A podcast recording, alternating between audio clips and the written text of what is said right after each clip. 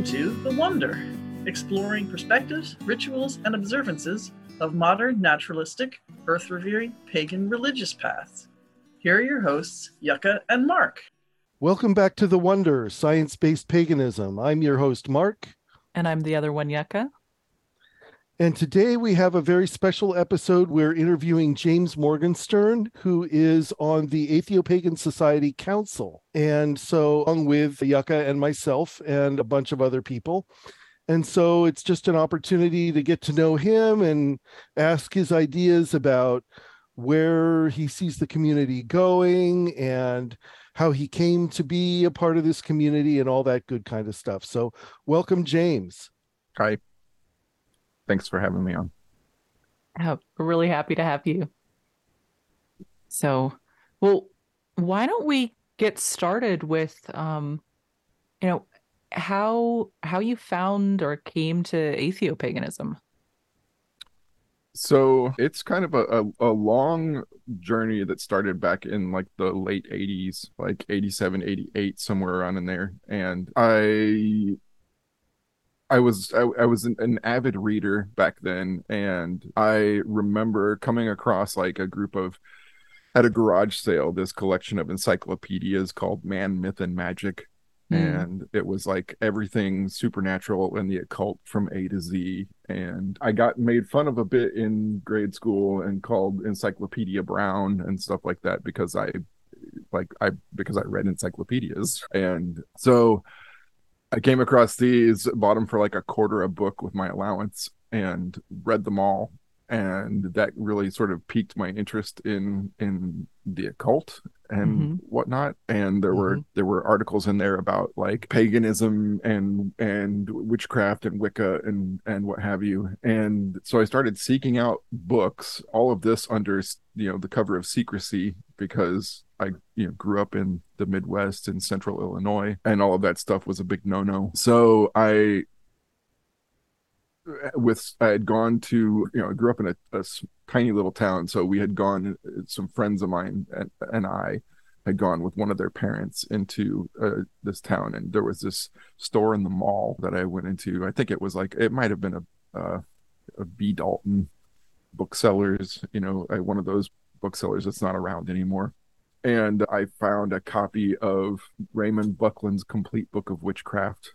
And I went through that whole thing. It was like a series of lessons. Anybody familiar with, you know, witchcraft from back in that area is familiar with the Big Blue Book. But I went through the whole self initiation ritual thing that they had at the end of that. And that was sort of my start on that path. Um, I started reading a lot of Scott Cunningham. He had, uh, you know, a lot of good material for like solitary practitioners and and whatnot. And later on in my, you know, uh, in my adult life, I got involved with a. Uh, this was shortly after I was married. I got involved with a group in Springfield, Illinois, called the Edge Perception Collective, and we put on seasonal public rituals, you know, for the for the community there in central Illinois. And from there, I got involved with the Diana's Grove Mystery School, and which was those folks were fantastic. There's just some really good, you know, kind, nice people. And the, uh, it, w- it was interesting. They had like a 200 acre property in the Ozarks, and you know, it was beautiful. Had this, it had been a cattle ranch at one point and so like the edges of it were forested and there was this big meadow in the center with like a seven circuit labyrinth mode into it that was mm-hmm. huge and they had all these cabins that had built had been built on the property by the Amish, and uh, you know they did week long intensives and, and weekend you know seminars and things like that on all sorts of different topics. I took several like drumming classes there with Layne Redmond and and whatnot, and the you know the whole time though like looking back i i realized that like i uh, with in terms of like the belief in like deity and things like that i was really sort of going through the motions like i don't know that i ever actually really believed that that there were these beings out there. I think a lot of it was me looking for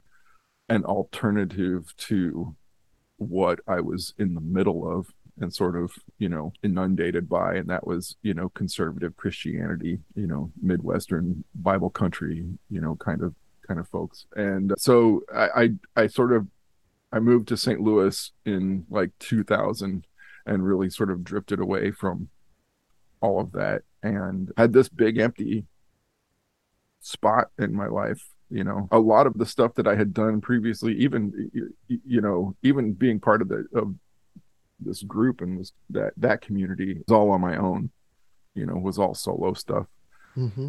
and a lot of that you know took place primarily in, in in my head you know it's the whole like you know you develop like a mind palace or whatever they call it these days where you've got this sort of sacred space in your own skull and that uh, some of that was coping mechanisms and things like that for you know mental health issues and, and whatnot. Mm-hmm. but but i had this big hole and and and that lasted a long time. And i moved to california in like 2013 or 2014 rather uh, at the beginning of 2014 and i remember like i don't remember the exact year it was but i was online and on facebook and I don't remember if it was like a suggested group or if I was searching for you know some sort of online group to join. I've got a lot of i've got friends out here you know on the west coast that are all part of this sort of like spooky dark you know like you know witchy woodsy you know forest people type community musicians and artists and, and whatnot.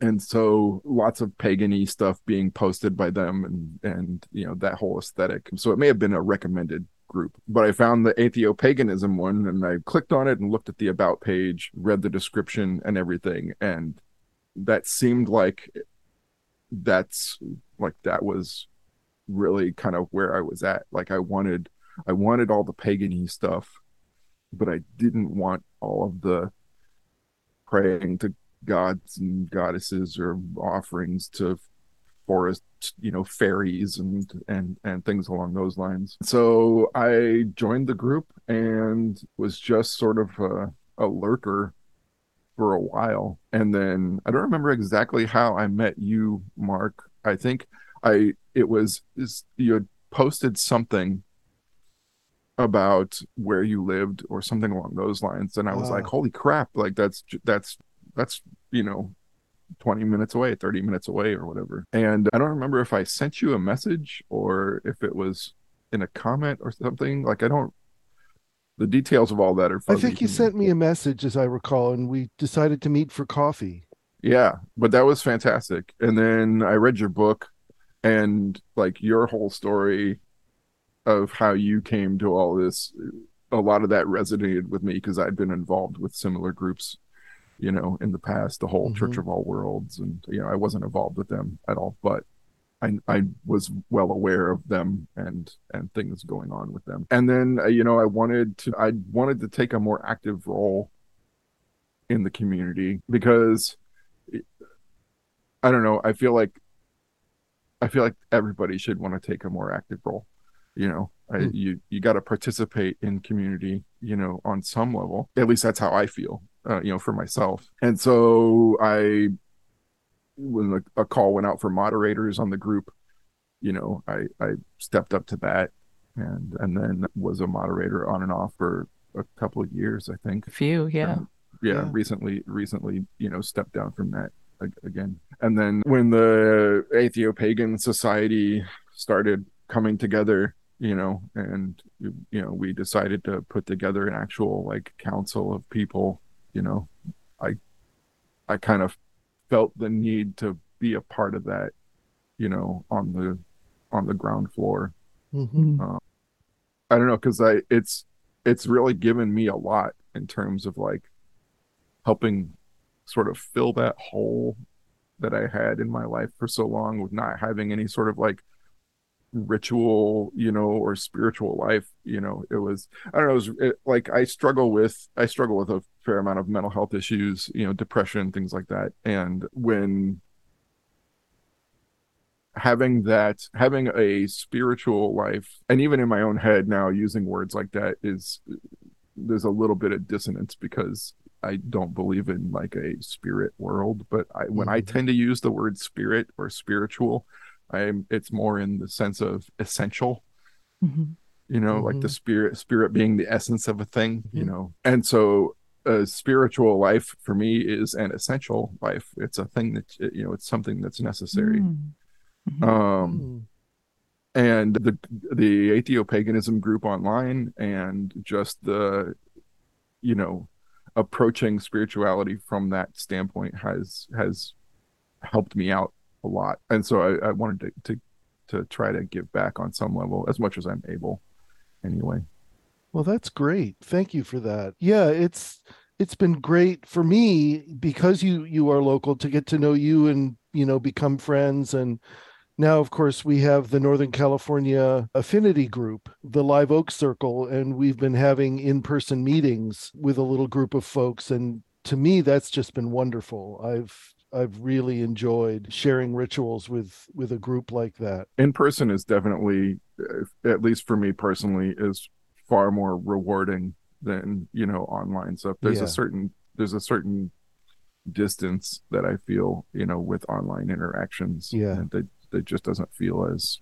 personal and meaningful to me other people get a lot out of it you know i know that we have like the the mixers and things like that you know on saturdays and like on Mhm. thursdays or whatever online and i know that there are a lot of people who get a lot out of those and that's fantastic you know i think you should get you should get that community interaction however you can get it but yeah Well, I really love that we've been able to start building both of those kinds of of interactions, right? Now as Mhm. as we're we're growing and able to do in-person gatherings both like we did earlier this spring with the retreat and then with local groups and then the mixers and the text communication which is what mostly the Facebook and Discord is. Mhm. So Mhm. it's it's Mhm. lovely to see that diversity and people being able to kind of plug in in the way that fits in in their life and and their particular needs. yeah So, and it seems like James you've you've been a big part of a lot of that kind of looking out for and caring for and participating in that online component. yeah i like i feel i feel very and one of the reasons i wanted to be like help be a moderator and stuff for the for the facebook group was that i feel like i tend to get protective of you know the groups that i'm that i'm part of it's all it's like chosen family kind of kind of situation Mhm. and I felt like being a moderator helped like put me in a role where I could be more effective at doing that. Mhm. Um because there's a lot of folks that aren't able to sort of stand up for themselves and you only have so much aside from just blocking people online you've Mhm. only got so much that you can do in a group if you aren't a moderator you know you don't have the ability to you know to shield other people from you know abuses and things along those lines and not that we've had a huge problem with folks like that in the our fa- i feel like out of all of the facebook groups that i've that i've been a part of and all of just the social media groups in general that i've been a part of the atheopagan group is definitely by far the most friendly Mhm. and problem free group that I've that I especially with you know now we've got well over 4000 members like it it it shocks me on some level that there wasn't that there wasn't a lot more moderation issues than there than there was. We just don't get the trolls. I think a lot of that is is due in part to like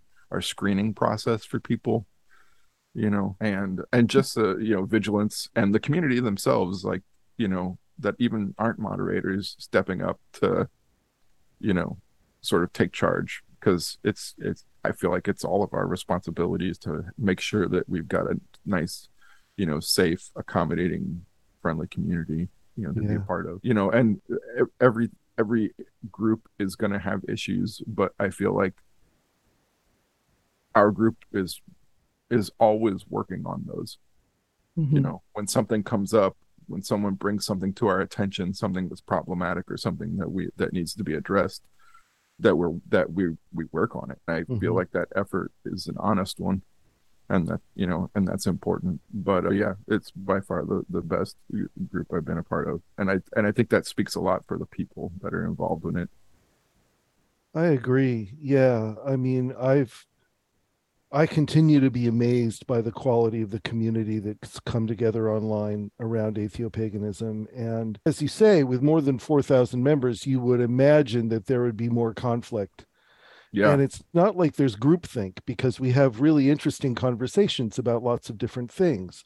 And people have varying perspectives on a variety of different things. But there's a civility and a, a fundamental assumption of good intention on the part of one another that I think is really rare for Facebook. Mhm. I mean, I don't even Oh, yeah. go to my main Facebook feed anymore. I just hang out in the atheopaganism group. yeah. Yeah. Yeah, and it was it was really great for me at the retreat to get to meet some of those folks in person. hmm You know, because you see a name, you see a name and like a an icon on online, and I don't know. So for me, that's something real really animal impersonal. person. Yeah, yeah, and- really right there in front of you.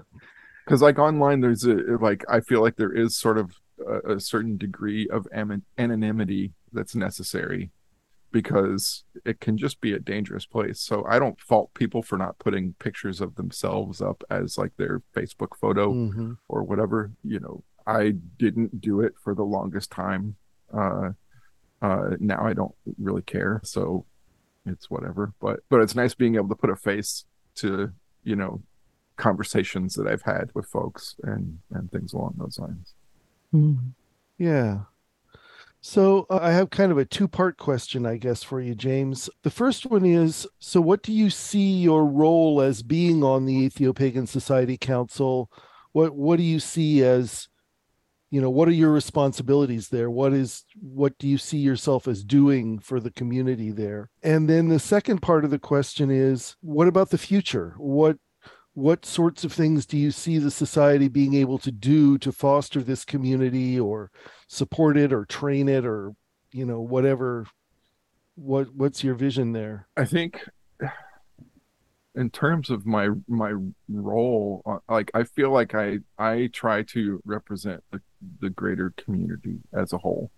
I try to take into consideration like when we're making decisions and things like that, the needs of of of the community as it's been sort of represented to me by my interactions with people on Facebook, you know, in the Facebook group and and to a far far lesser degree the the, the Discord server because I I I started the that Discord server I don't a couple years ago or whatever and Discord is not my it's not my thing. It's you Mhm. know, it's Hmm. some people that's totally their jam and that's and they prefer that over everything else and that's totally fine. It's just it was never really my thing, but there was a call for it online and so I just I had used it previously for like some gaming stuff and so I was like, well, I, you know, I'll start a server and we'll see how that happens and or how that works. And now it, I, you know, it's got a, a, I think a couple hundred people on it. i think um, about 500 actually Yeah.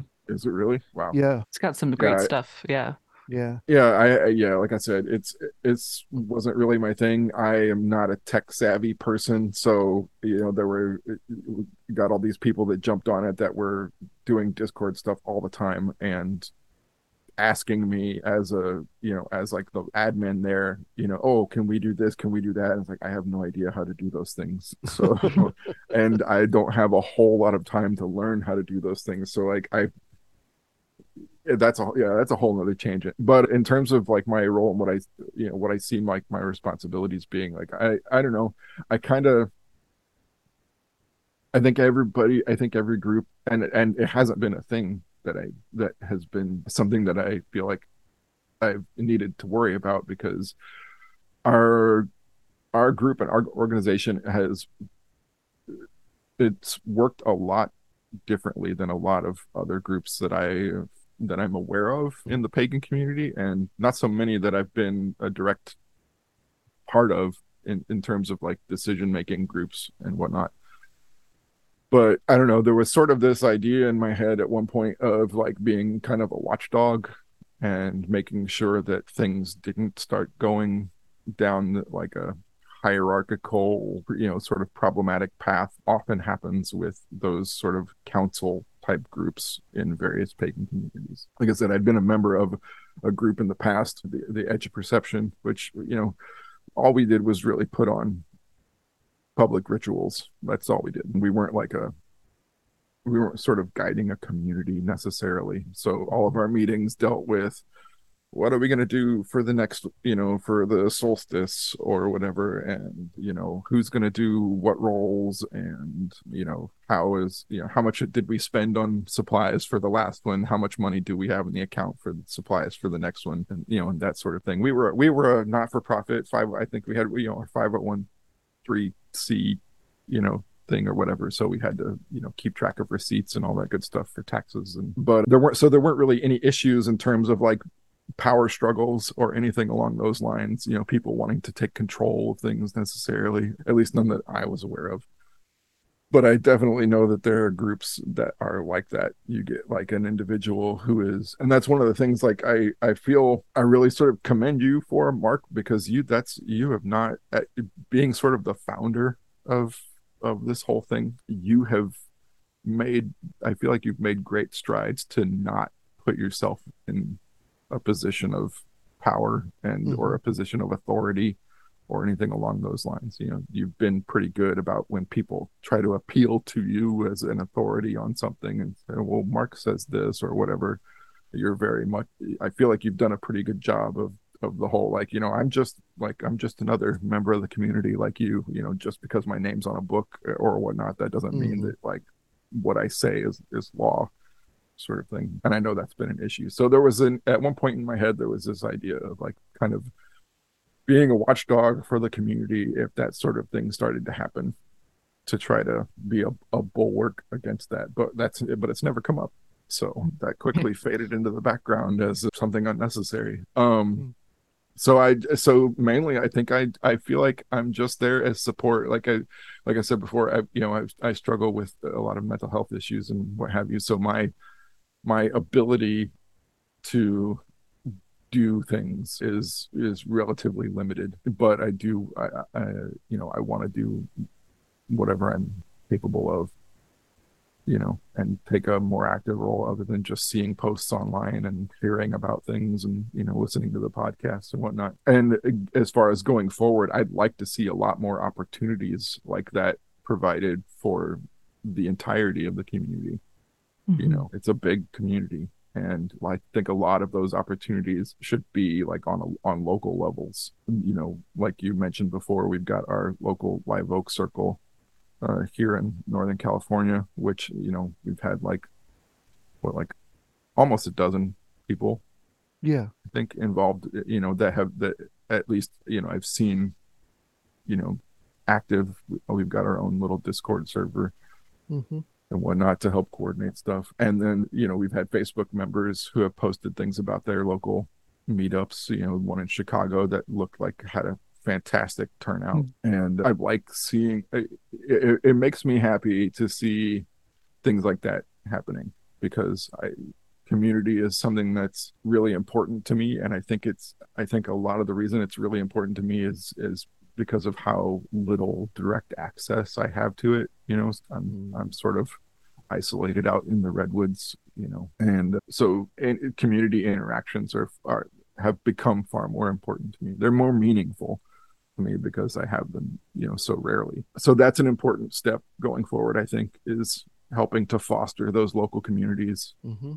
to build a greater, you know, broader you know general community. The i thought that the sun tree retreat was a was a fantastic success mm-hmm. in terms of like turnout and whatnot. So i'd really love to see more events like that going forward like maybe regional regional ones and then you know a, a, a like a main sort of national one or whatever here in the states. And it would be fantastic to see uh because we've got members of the facebook group from all over the world right. know and we've got affinity groups for larger affinity groups for like regional affinity groups for some of those areas but it'd be great to see them putting together you know events and it and i think a lot of people think if the if like oh we if we're going to do that we're going to need all of these things and we're going to need this awesome space and we're going to need you know speakers or we're going to need you know it's like you don't really you just get together mm-hmm. get together and have a meal you know and Mhm. make it a ritual you know be be mindful of the the various parts of the meal that you're you know as as they're as they're served or consumed or whatever or get together and you know if you're into drumming and stuff you know have a drum circle or sing some songs together or you know just do do something as a community and it'll grow from that. You don't have to have like a fancy convention space or you know retreat center to go to or something along those lines. But i think uh, building those communities is important because we we do better together you know. We we move forward better faster more stronger together than we do you know as individuals. And some people you know social interaction is not a thing for them and they don't do well in groups and that's fine you can totally do it by yourself but you know i feel like as a as a community though moving forward like these smaller local localized groups are really i think they're the next best step forward Hmm. I think that's really well said about community and humanity as a social animal. You know, we we get e- even those of us that are very introverted will usually get something out of social interaction. They may not be able mm-hmm. to take very much of it, but there's a there's a sort of a, an energizing or a charge that comes with interacting with other people who see you and are authentic and open and kind and you know fostering that kind of a climate is it's super important to me and it seems like you know that's what people are gravitating to in in the online communities is like wow these people are nice and they're thoughtful and they're interesting and they and they're rational and and they are open to the idea of sacralizing the world in you know in ways that are moving and impactful Yeah. so yeah yeah that's very cool i didn't Yeah. realize that you had joined the council with the idea of being sort of a watchdog on you know on the power dynamics but I, i'm, yeah, I'm I mean it wasn't like you haven't felt that was necessary yeah i mean it was sort of it wasn't like a main reason you know the main reason was like i i wanted to be a part of it i you know i wanted to be a part of i wanted to give back Mhm. you know because i had gotten quite a bit out of you know the online community and and whatnot and wanted to give back beyond just being a moderator on the facebook group.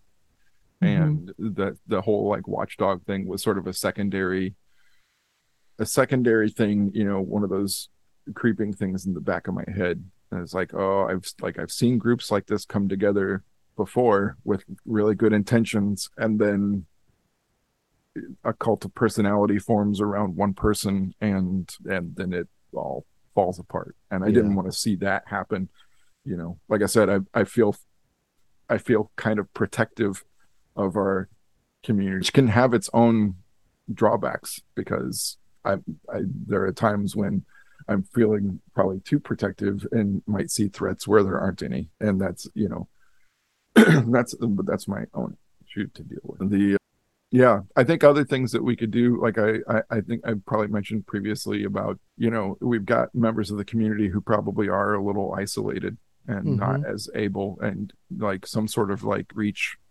program or something along those lines Hmm. you know to bring resources to those people you know i think this this podcast has obviously been a great resource because you know like you had mentioned to me previously about like the number of new members coming to the facebook group because they heard the podcast which is fantastic you know? But eh, that's one of those things that like is of it's available to everybody all over the world you know? Right.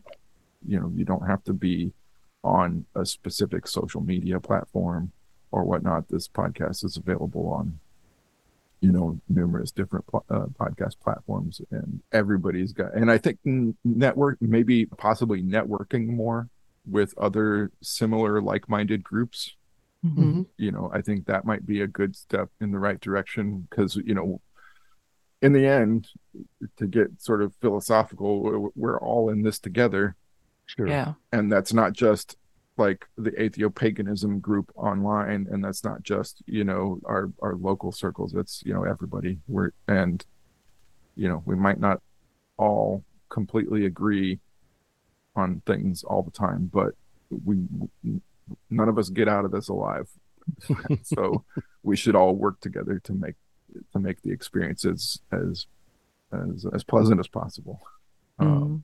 Yeah. and that you know and that in that involves a lot of work and not not necessarily like physical footwork type stuff but like personal work you know for each of us things like like dealing with issues of racism and ableism and things along those lines you Mhm. know that's that's stuff that has to be worked on on a personal level and you know we all have a lot of i think a lot of us the vast majority of us have a lot of internalized you know issues with those things and things Mhm. that have become normalized for us Mhm. because it's just they're they just think are things that have never been an issue you know it's a thing we've talked about in the facebook group paganism in general for the for a long time was a primarily white thing you know Mhm. and and so i think a lot of people of color and whatnot really felt it, it was inaccessible to them Yeah. uh, Or that they were unwelcome.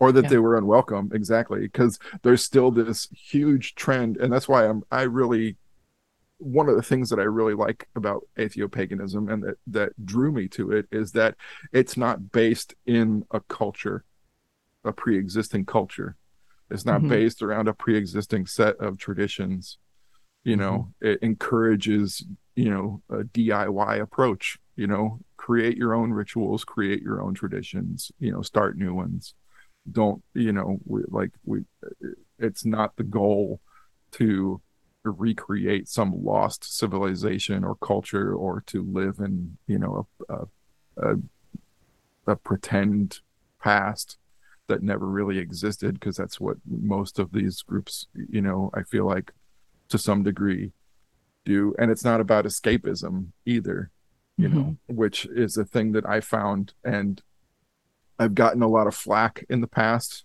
for for bringing the issue up in groups that i've been a part of that i feel like a lot of people were you know they'll be a part of a group that espouses like you know justice or something along those lines. I'm not going to name any groups in particular but they'll espouse values like justice. But then when issues of justice are brought up people uh, you know start going on the whole like why do you got to make this political? It's like Yeah. uh 'Cause how it is is. it not, how is that not like Yeah. everything is political if it involves people it's political That's right. so you know every aspect of our lives is affected by politics you know it, nobody lives in a bubble you know Mhm. free from the rest of the world so Sure. literally every aspect of our life is is has been affected or is constantly affected by politics whether it be the laws that we're living under or the regulations we have to abide by when doing things to our homes or you know our yards you know even down to like HOA organizations with how tall your grass can be and crap like that. Um it's all politics you know and so and I understand like people who get tired of hearing about uh, hearing all the arguing Mhm. and what have you. And I think that's primarily it seems to be primarily an American issue you know a US issue but you know everybody knows what's going on in this country you know right now and has been for a while so you know the whole world knows the sort of situation we're living Yeah. in so i think it's understandable that people are burnt out and but most of those people who are like why do you got to make it political are the ones who aren't really all that negatively affected by politics right. they're Yeah. just tired of hearing people argue about it because it interrupts their peace and quiet and they come into these groups because they're trying to escape rather than you know. But for me like i said a spiritual life is an is an essential life and as an, an essential part of life it's un, politics is unavoidable. Because Mhm. it's because that's an essential part of life. You can't exist in the world without with other people without politics so Mhm. you know that's i think working on those issues on an individual level is important and working on those issues as a community you know supporting each other you know i i feel like our community has been really good in like the comment sections and stuff on Facebook of offering up resources when issues come up Mhm. and someone says, "Well, I don't know how to do that," or "I don't, you know, or where do I go to find that information?" There's usually always someone who's got a list of links or books to read or Mhm. you know or or YouTubers to follow or you know something along those lines that are you know says and then it's incumbent upon us to take personal responsibility then at that point and read those things Mhm. or you know or or or look up those papers or or what have you and you know it so yeah i uh, the, the whole escapism thing that's not yeah, we've that's not what we've I talked about that here before. I mean, it's it's tricky because you can use sort of fantastic language and and framing. Mhm. to make your Tool. life a lot as a tool to make your life a lot more enchanted, right? oh yeah But you need to keep in mind, you know, it's that ability to recognize the difference between metaphor and reality.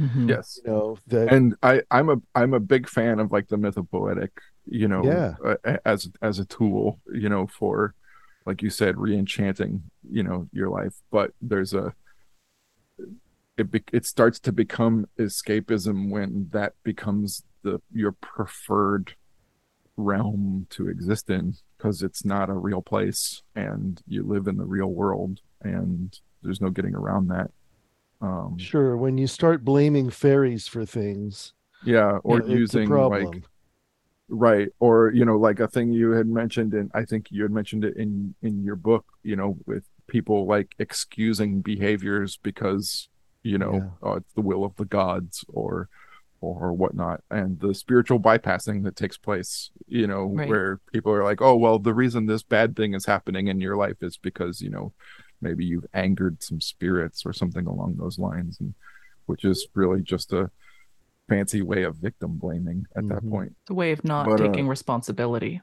yeah exactly and so that's uh, that was going back to like the first question you know that's that's a, another thing that sort of drew me to atheopaganism was that that that wasn't a part of all this. There was no there was no road for that sort of approach to things you know personal Mhm. responsibility and and you know taking steps in our own sort of growth and development you know are are built in and that's that's you know, very appealing to me. And i think needed you know in general Yeah, one thing that I've really appreciated about many people in the pagan community, I certainly wouldn't say all of them, but many people in the pagan community is that there is this kind of dedication to personal growth, you Mm. know, to to doing the work to become the best people they can. And I just see that as essential. You know, it's like if if the goal is excellence in how we interact with one another in the world that we create in our engagement with the rest of the natural world in all of that then it you know it starts with the wrestling that's happening in your head and mm-hmm. you know figuring that stuff out and getting as clear and as kind and as balanced as we can and so it, so that was one of the things that drew me back towards paganism after i got sick of it. You know there were those people that were living in a fantasy world and were you know causing harm out of that. But then there were these other people who were just amazing humble fantastic incredible people. And i wanted those people. I mm-hmm. you know I, I wanted to go back and get them. So that's Yeah. that's been part of what this has been about yeah i've had and like you know i i skipped over in my story about how i got to atheopaganism i skipped over a lot of the stuff that i got involved in looking for ways of like making meaning in the world that were more solo like i got into chaos magic and i got into the you know i was involved in thelema for for a while Mhm. um you know joined some initiatory orders and and what have you. And you know it, it was all you know brain hacking trying to Mhm. figure out how to make myself that better person you know that you just mentioned. And doing it on your own by yourself is often very difficult. And so i i think having a community that's all also working towards that. And like you said not everybody involved in those groups was good but there were definitely some jewels you know that stood out. But for some of them like the the the the, Thelemic community there was a lot of just I, I I pretty much left all of I left Thelema because of a lot of the just really horrible toxic stuff. And I've always been a proponent of the idea that whatever it is that you're championing whatever cause that you're standing behind whatever beliefs that you're espousing look around at the other people who are going yes that's what that i'm on pay on i'm right there with you. I'm on the same page as you are. You believe what i believe and i absolutely support you. And if those people are neo-nazis and if those people are you know just you know white nationalists and racists and terrible people then you need to you need to rethink these ideas that you're championing. Because if they're saying, "Oh no, no, I totally agree with you," I don't think that's a good. And uh, so you know, I I I've had these conversations to get political. I've had these conversations with folks who, you know, espouse like conservative values and whatnot, and they're like, "Yeah, but you know, I don't agree with those guys." But yeah, but they agree with you. Like you don't agree with those guys because you don't because they're only you're just sort of cherry picking, you know, the things of their ideology that they that you don't agree with. And i don't know that you're actually looking at at what they believe and what you believe with an unbiased you know viewpoint. And i think that your ideas and their ideas line up far more than you're willing to admit to.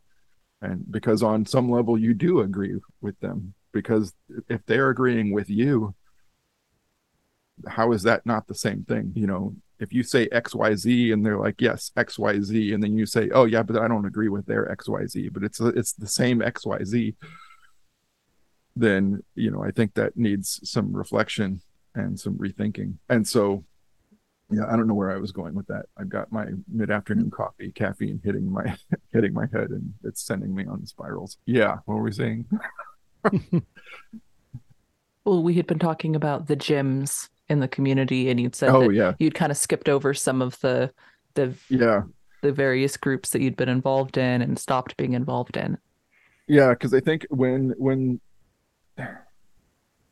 for me it was like a matter of percentages you know if there's like three or four people in the community that are absolutely wonderful people and the the overwhelming majority of the community is not then that's then you you can't you can't it, i personally can't stay in a community like that i can't stay involved with mm-hmm. a group mm-hmm. like that like i it it's always terrible to have to sort of leave a group because you know you're going to miss those people probably especially if you developed any sort of personal relationship with them and you can always stay you know connected with those people outside of that group but being part of the group itself is just not an option any longer again i think i feel like you got to look around at the people who are who are standing behind you and chanting along with you and see what sort of flags they're waving mm-hmm.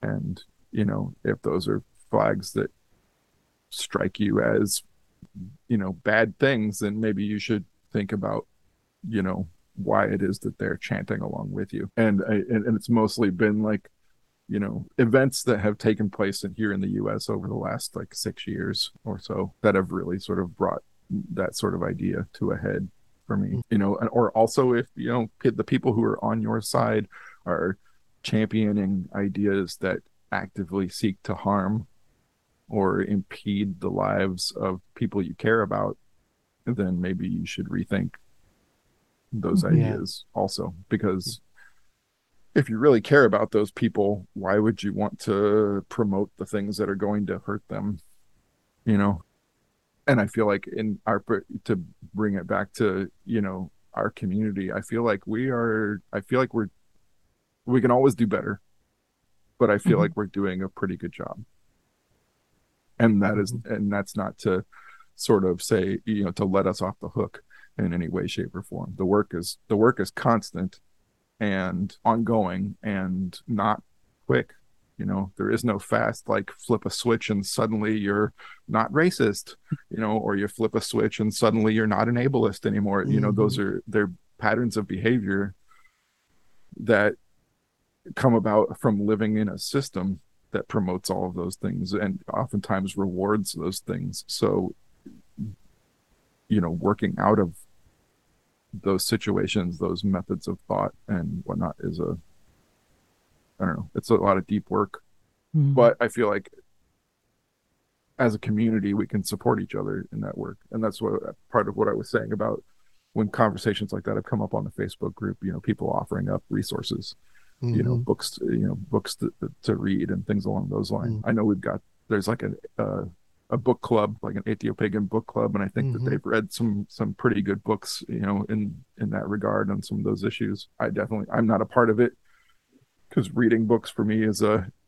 it's a whole thing that gets too complicated to get into right now but but i definitely encourage them to read more of those books that help work on those issues you know everybody likes to read you know the fun books you know things like gathering moss is a popular one or what's the other the other one braiding sweetgrass yeah braiding sweetgrass those books those books come up a lot in conversations. Well, and those are great, great.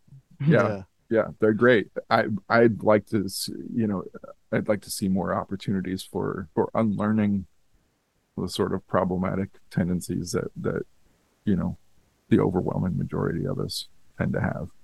Because hmm. um, that makes the community more accessible to the folks you know like i mentioned before that felt it right. know this sort of spirituality inaccessible before mm-hmm. yeah hmm.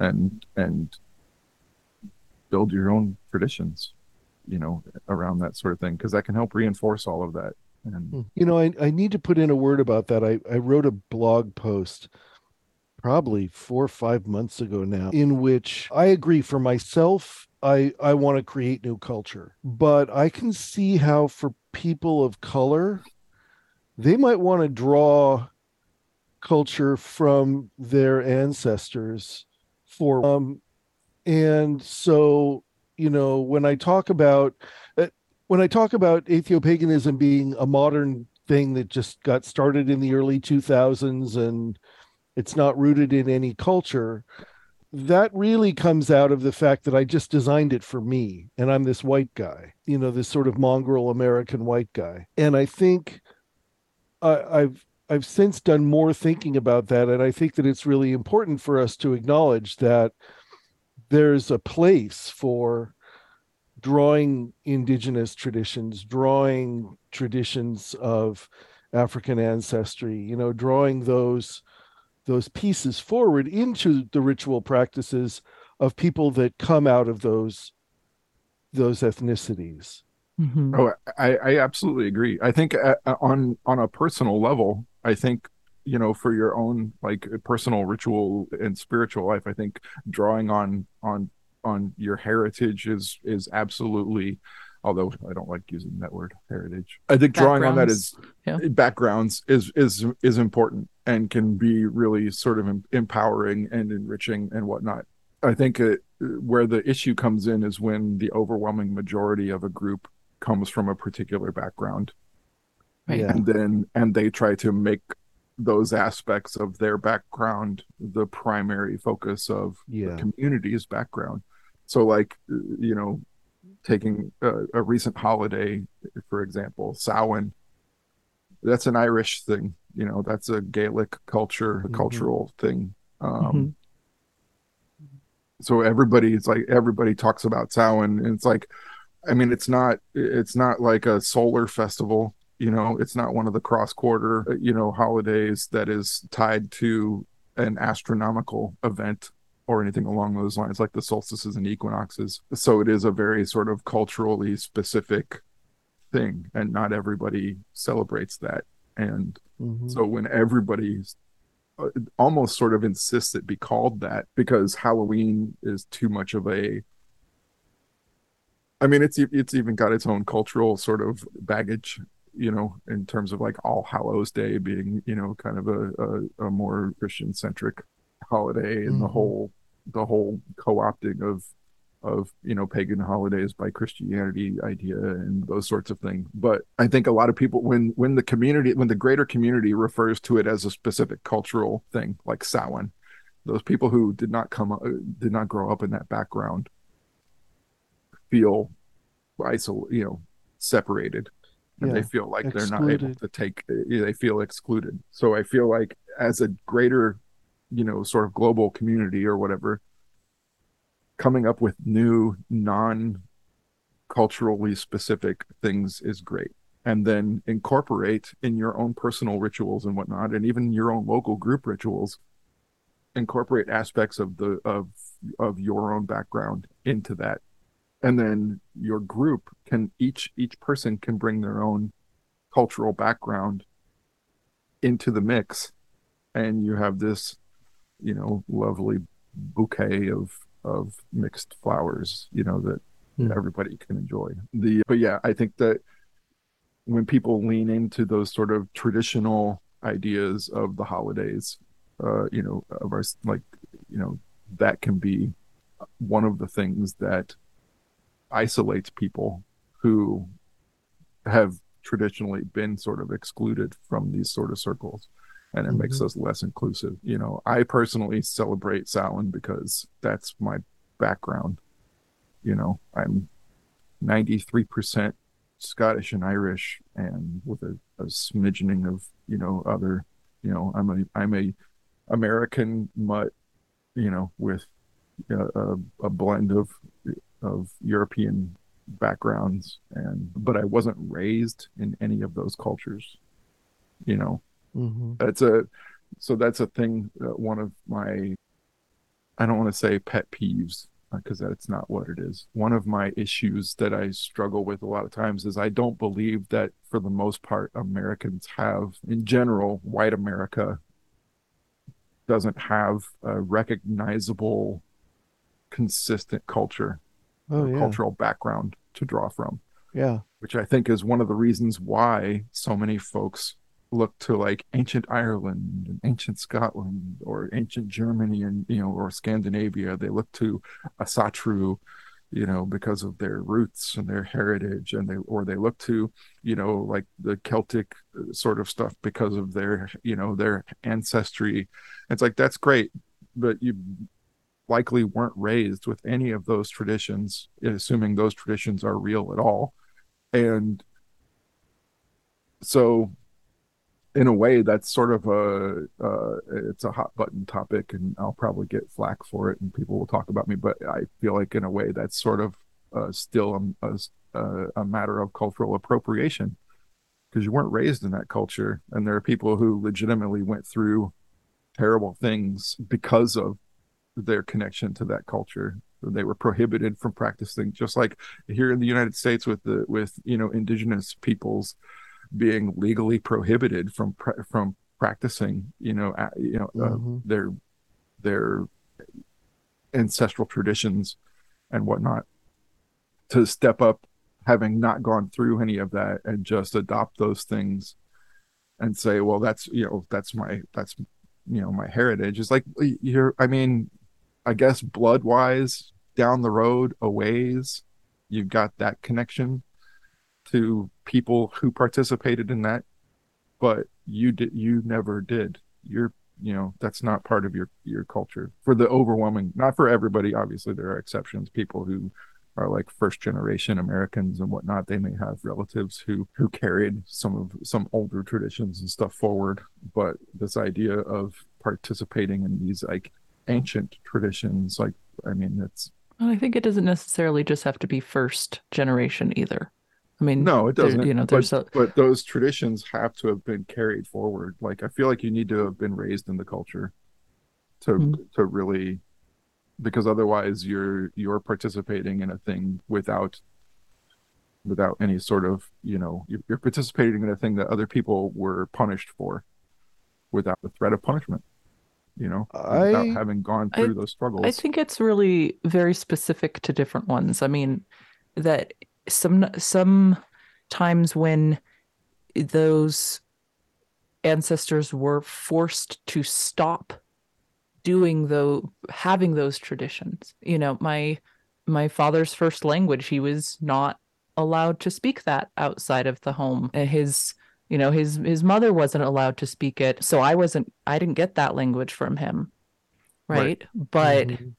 but there's still a connection that i have to that culture sure. right or you know mm-hmm. and and so for instance my my child is relearning the language even though there's a generational gap between you know what she was how she's been raised the culture sure, that she was raised and in I, and and, and wanting think... to like to re-embrace right to reclaim and rekindle sure. some of that and um, i think as long as those as as those things are being passed down with the knowledge of of the struggle that people went through regarding those things like how the how the you know and that's you know the reason that you're doing it. But i think a lot of that is disregarded when people just sort of pick up a book on celtic paganism or something along those lines and they think that they're participating in these like ancient celtic rituals and whatnot which is well my personal pet complete, peeve around com- that is when it gets all lumped into one culture it's like right. wait but the, but the, we're no, a lot of different yeah, cultures it's know. like I've been involved in druidry and things like that, and there's this idea of like this druid reconstructionism and whatnot, which I think is um, the fact of the matter is, is we don't know what any of the there was nothing written down, and we That's don't right. know what was yeah. practiced. So these like ancient rites or ancient rituals, they're not ancient; they're all new modern inventions, and there's that zero evidence that you know and there's a lot of hearsay and people are like well no this was passed down word of mouth it's like yeah and we've all played telephone we've all played that game and there's a good chance that the way that you're doing things is absolutely nothing like what people did then you know and you've got the influence of christianity and things like that. And to think that to think that like i don't know i think the assumption that like the monks that wrote down a lot of this stuff when they were encountering these new cultures you know as they were were coming into the areas that they weren't repainting and reinterpreting and just straight up lying about things i think i i don't think that's an honest approach to to what that is so well like and the, and james this also goes to the lionization of the ancient yes right i mean there's yep. that whole idea that because something is old that it's got a deep validity to it yep and that's that's one that i just honestly I don't go with. I mean, to me, cultures are valid just because they're valid. Mm-hmm. Yeah. And it doesn't matter whether they started recently or and then then there are cultures that aren't so valid like Joseph Smith's arrangement that has now taken off and has many followers all over the world that you know the values of which I find really problematic. Um but just because something is new doesn't make it invalid and just because no. something is old doesn't make it valid but particularly for people where there's been genocidal effort to extinguish the culture mm-hmm. i think it is really important to be able to say to someone whose you know grandfather and father were you, you know grandparents and and parents were not allowed to speak their native language that they are still entitled to relearn that language and restart those cultural traditions again. Sure. I think, but I think that a lot, and I think a lot of it is for me personally, that's it, it's all contingent upon intent. Like mm-hmm. if you're, if I think if you're going to do that, then you need to be learning about the struggles that they went through. You need to be informing yourself about the reasons why this is an issue Mm-hmm. You know, it's like you know, the it's it, for me, it's like the the whole like you know. uh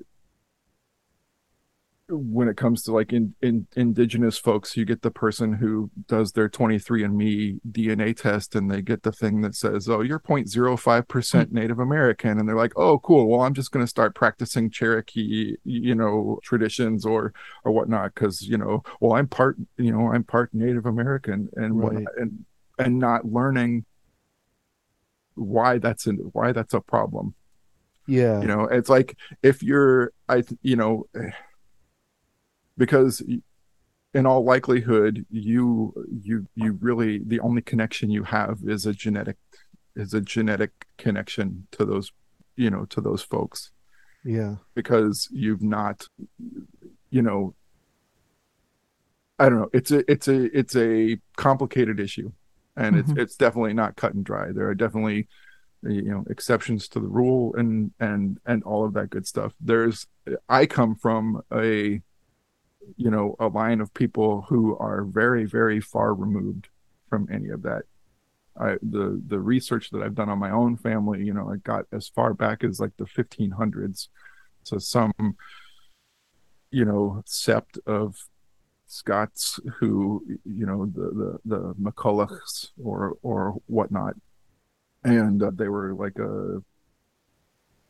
They didn't have their own tartan, which was a uh, which is a pretty modern invention. They didn't have their own, you know, sort of clan uh, seal and motto or insignia or anything. They were like a vassal clan of some other larger clan. But anyway, I, I wasn't raised with any of that. My grandparents weren't raised with any of that. My great grandparents weren't raised with any of that. You know, if anything, there's more Appalachian, you know, traditions and culture, which is a mishmash of, of you know, a, a number of things. Because right the farther you get from the source, the more diluted those things sort of become, the more integrated with other, you know, cultures and and and traditions and whatnot. Those things become, and they become their own thing, you know. So, like, I feel like for me, like I've I've I've tried to educate myself on the struggles of those people from my background who were barred from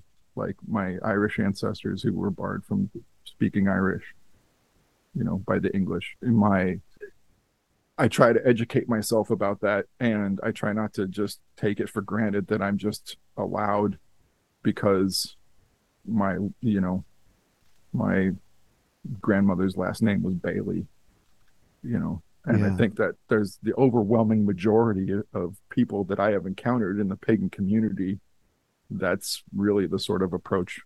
There's this romanticized like idea of like ancient celtic ireland you know that people pursue and and it goes it, goes back to the whole escapism thing for me. Hmm and you know i think a lot of people are what draws a lot of people to modern paganism and the new age movement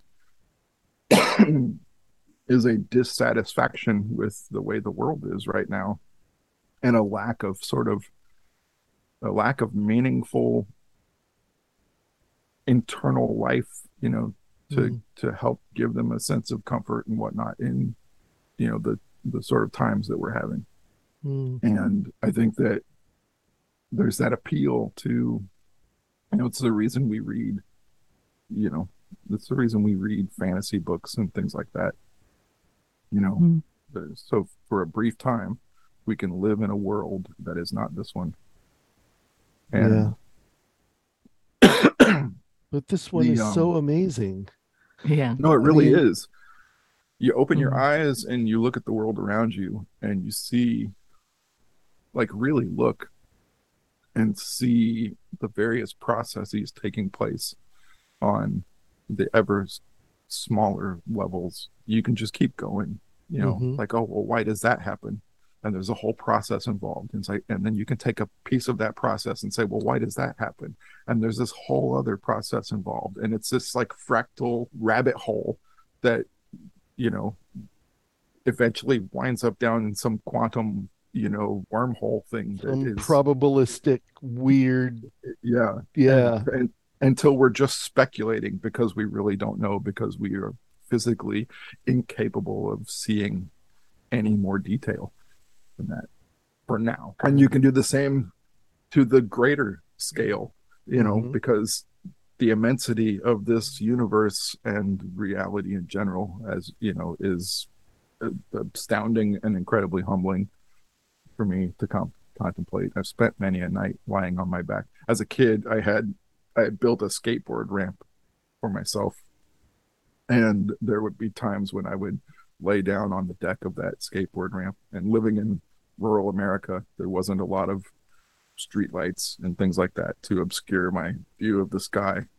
And uh, spent a lot of time laying, just looking up at the stars and the moon and whatnot, and always feeling that sensation of sort of being held to the earth. Mm-hmm. Like at any moment, I could fall off of it Hmm. Yeah. up into the you know the sky you know up into the that vastness because what is up Mm-hmm. that's arbitrary you know it's in relation to where you know to where the ground is that's up Yeah.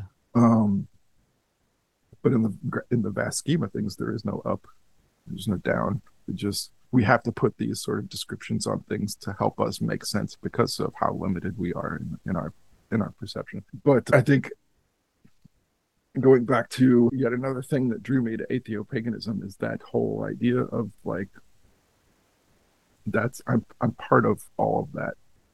Mhm. that's that that craziness that just overwhelming levels of complexity and like we talked you know yesterday mark about the human brain and Yes. how how little we really know about how it operates this chunk of fat and water and whatnot that Mhm. sits inside you know this bone on the top of our head or our bodies excuse me I've got a throat thing happening the the overwhelming like i don't know the awe that sets in Mhm. Mm-hmm. and the you just there are times when it just takes my breath away and it's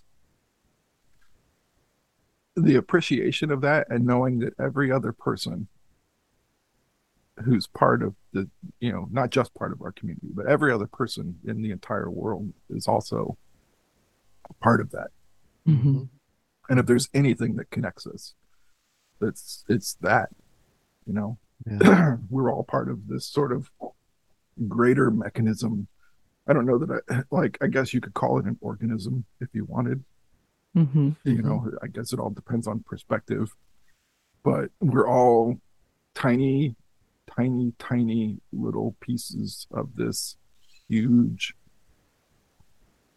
thing that operates in a relatively specific manner Mm-hmm. um even though it seems like you know at times all of this stuff is so random and whatnot. That's sort of the point is that that's how it works is that there's no sort of predetermined path. No one has laid it all out you know and mapped everything out. Like what's the point of that? You know excuse me my throat so Yeah. yeah, Well, thank you I'll- guys for having yeah. for having me on. Yeah. So thank you, James. Yeah, This has thank you. been this has been amazing. It has. It's the. I mean, uh, we've wandered into all these really essential subject matters about about our path and about our community, and it's just been a really great conversation. Thank you. Yeah, uh, thank you for for tolerating my my ramblings. Cool. Thank you for sharing them with us. We Yeah. really appreciate it. Oh. My, my pleasure.